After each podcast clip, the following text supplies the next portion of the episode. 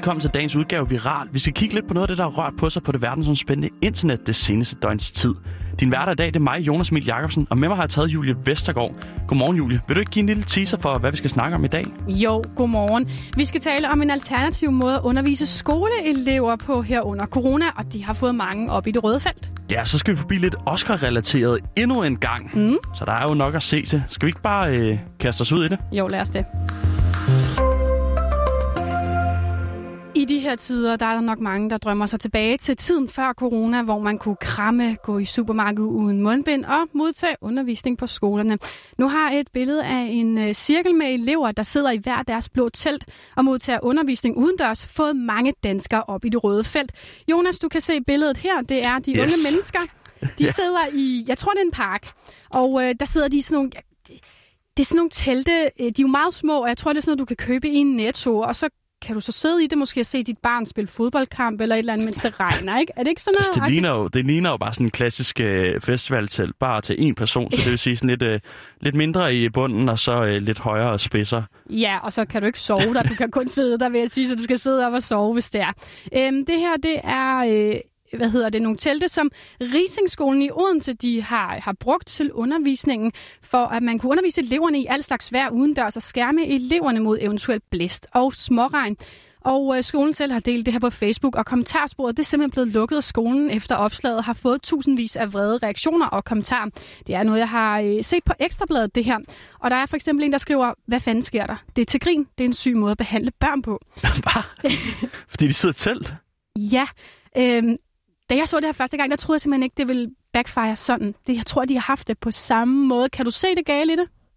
Nej, jeg tror ikke, der er nogen, der har set, hvordan det skulle... Øh, altså, med mindre de har spadet dem ind og sagt, nu kommer jeg ikke ud endnu, så, så ja. Kan jeg faktisk ikke forstå det. Nej, nej. Øhm, altså jeg vil også sige, jeg diskuterede det med en kollega, som selv har børn, og hun var meget sådan, jamen vi må gå på arbejde og sidde ved siden af hinanden, så hvorfor må eleverne ikke også bare sidde? Altså der er ikke nogen, der tvinger os til at sidde i et telt og øh, modtage... Nå, på den måde. Ja, okay, det, det er en fair nok pointe, men, men så er det bare ikke værd. Det Nej. telt. Altså, jeg kan ikke lige tælle, hvor mange der er, men jeg tror måske, der er sådan noget 20 telte, og øh, øh, der er en anden, der også skriver, hvor er det en synd måde for, eller er det synd for børnene, at deres, elev, eller deres lærer, undskyld, er så hjernevasket, som de til synligheden er.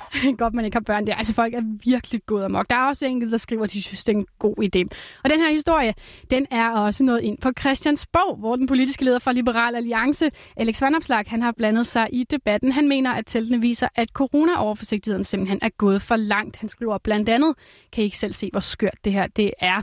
Jeg ved ikke, synes du, at det er en skør måde? Man tænker jo i andre baner her under corona. Altså, jeg synes, det er fair nok. Det er jo formentlig ikke en permanent løsning, så altså, Mm. mm. det går da nok.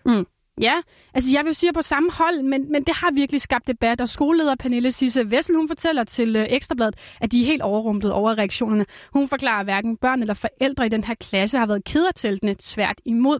De har været rigtig glade for det, siger hun til Ekstrabladet. De sidder jo ikke i teltene hele tiden. Der er, det er mulighed øh, for at trække sig tilbage, hvis man lige skal skrive en opgave eller lave det. Og det er jo ikke sådan, at man bare sidder der alene hele tiden. Og deres tanker har faktisk været at lave en god udundervisning sørge for fællesskabet og sikre trivsel, fordi børnene ikke har kunne være meget sammen ellers. Og hun siger også til Ekstrabladet, at der faktisk ikke har været nogen forældre, der har klædet over teltene i den pågældende klasse. Men jeg tænker alligevel, skal der ikke lidt til for, at øhm, man lukker kommentarsporet på sådan noget? Det er en... Jo, men som altid, så er folk bindegale på internettet. så jeg synes, det er fair nok på en eller anden måde. Det er bedre det, end at lade det løbe løbsk. Ja, og på spørgsmålet om, hvorvidt de fortsætter med ordningen, så svarer skolelederen, at det vurderer de medarbejdere, der er sammen med klassen, og vi går en varmere tid i møde, så det kan være, at det er noget, der fortsætter. Det er noget, de vurderer. Ja, så skal vi til lidt Oscar efterspil igen. Mm. For Druk har endnu en gang taget overskrifter. Nå. Den vandt jo prisen for den bedste internationale film til Oscarshowet natten til mandag. Siden mm. da har den jo taget lidt overskrifter rundt omkring i udlandet, og naturligvis også herhjemme. Ja. Men senest var det jo, at Leonardo DiCaprios produktionsselskab har købt rettigheden til den engelske udgave af filmen. Mm. Så måske kan det være, at vi ser ham i druk i Mads Ja. Mikkelsens rolle. Kun Ja. måske. Ja. Ja. der er intet, der er sikkert. Nej, det er rigtigt. Mm. Nej. Nu er Druk så endt hos The Hollywood Reporter, eller rettere Scarlet Pleasure er faktisk endt hos The Hollywood Reporter. Nå. Det faldt jeg over inde på vores kære Twitter. Ja, selvfølgelig. Ja. ja.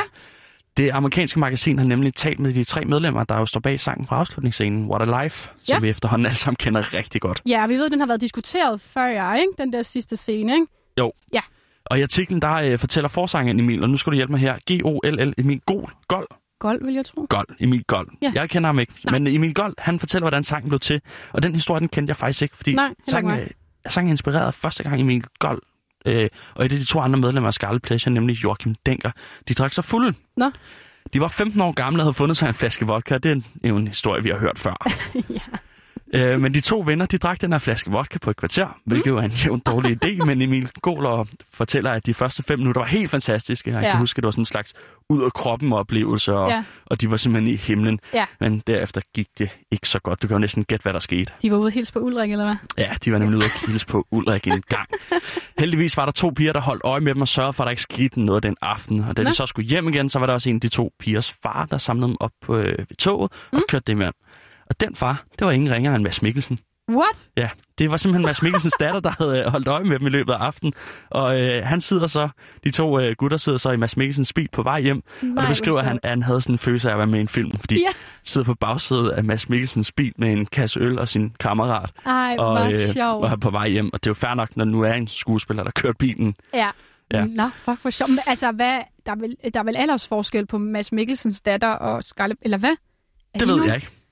Øh, Hvad er Mads Mikkelsen? Et sted i 50'erne? Start 50'erne? Ja, jeg vil da bare slå dem fra Scarlet Pleasure til at være sådan noget 20. Det må du ikke hænge mig op på, men det havde Nå. da været smart lige at finde ud af. Nå, det er sgu da meget sjovt. Ja, men det var altså sådan nogle episoder som den, der, der mange år efter inspirerede ja. øh, den her sang, for det er sådan nogle første drukture, de, Mm. mm. øh, de ligesom gerne vil indkapsle. Mm.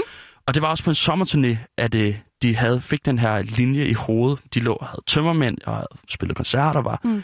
ovenud lykkelige, siger de. Og så kom den her linje altså til Emil Gohl, og der den der Don't know where I'm in five, but I'm young and alive, Mm. som jo altså er afslutningen på Ja. hele, hele druk og Ja, sådan noget. altså, den er jo blevet virkelig kendt, den der sang, tænker jeg også. Altså, der må være så mange over hele verden, der har hørt den sang. Ja, fordi i den artikel, der siger gutterne fra Scarlet Pleasure også, at det er blevet en slags national druksang, den Ja. her, hvor, øh, What a Life hedder den, ja. Ja. Øhm, og der vil jeg jo mene, der er et par øh, sange i den kategori, som de aldrig kan slå pinden. Ja. Der er for eksempel VLTJ. Ej, er det den der? Ja, det er nemlig den. Det er, det er Den- nemlig den. Ja. Og så ja. er der jo sådan noget som endnu en fra Nick og Jay. Ja, Og der, Ja, ja. Er, der er mange sange, som de aldrig kommer til at slå af pinden. men jeg vil bare sige, at det ikke er meget godt selskab ellers. Jo, jo, bestemt, Altså- bestemt. Og det, den, altså, hvis nu vi havde, havde haft en lidt anderledes sommer, hvor vi kom på festival og sådan noget, så var den formentlig også blevet Roskilde-sangen. 100. Det tænker ja. jeg da i hvert fald. Ja, ja, ja. Nå. Men der er en sang over dem alle, som den aldrig kommer til at slå. Prøv at høre her.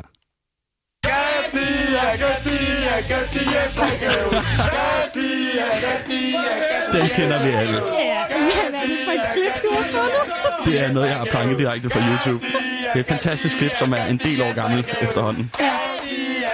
Synger de, at kan piger drikke ud? De, de synger faktisk, kan Dion, Kan drikke ud? Ja, hvad vil du virkelig kalde det der en sang? Det er jo lidt en hjemmebrygger på en eller anden måde, men det er det, det, er det druksangen over dem alle herhjemme. Det må det da være. ja, det er rigtigt. Jeg har da i hvert fald sunget den et par gange. Ja. Ja. ja den er sgu meget sjov. Ved du Ja. hvad, det er meget godt selskab, de vil komme i. Hvis det jeg kan godt uh, godtage, at det også uh, What a Life kunne være en druksang. Det er jeg glad for. Og det vil for evigt være soundtracket til mine teen- teenageår. Det Enig, enig.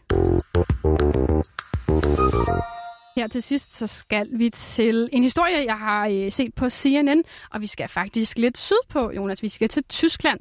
En Hey. bombealarm i det sydlige Tyskland, det viser nemlig at være en falsk alarm, efter en granatformet genstand viser sig at være et sexlegetøj. Nu læser jeg lige lidt forud. Jeg forud der, og jeg har selvfølgelig fundet et billede af det, og jeg kan fortælle dig historien bag. En kvinde, der løber i skoven nær Sonnen mandag aften, hun ringede til politiet efter at have set, hvad hun troede var en håndgranat i en gennemsigtig plastikpose.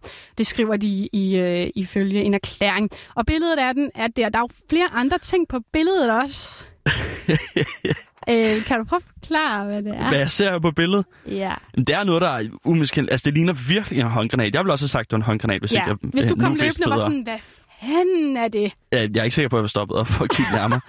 Så er Ej, der noget, der ligner toppen af en spraydåse. Og så er der også noget, jeg må antage er glidecreme. Der står i hvert fald Glide på. Aqua Ja. Glide. Ja, du har helt ret. Officerer var den øh, fra en bombeenhed, de blev kaldt ud for at vurdere situationer. De var heldigvis i stand til at give en hurtig klarhed, for efter inspektion af plastposen, så blev det tydeligt, at det kun var en falsk plastgranat. Og øh, de tilføjer, at der også blev fundet to ubrugte kondomer, en tom flaske smørmiddel og et USB-kabel i den der pose. USB-kabel? Ja, og jeg vil ikke vide, hvad der er på det USB-kabel, men uh, det er en internetsøgning, der bekræftede mistanken, at det faktisk er en håndgranats uh, sexlegetøj. Og hvordan genstandene kom derhen, og hvorfor de er der, det er nu blevet en genstand for spekulation tilføjet politiet, der uh, har bortskaffet de her varer.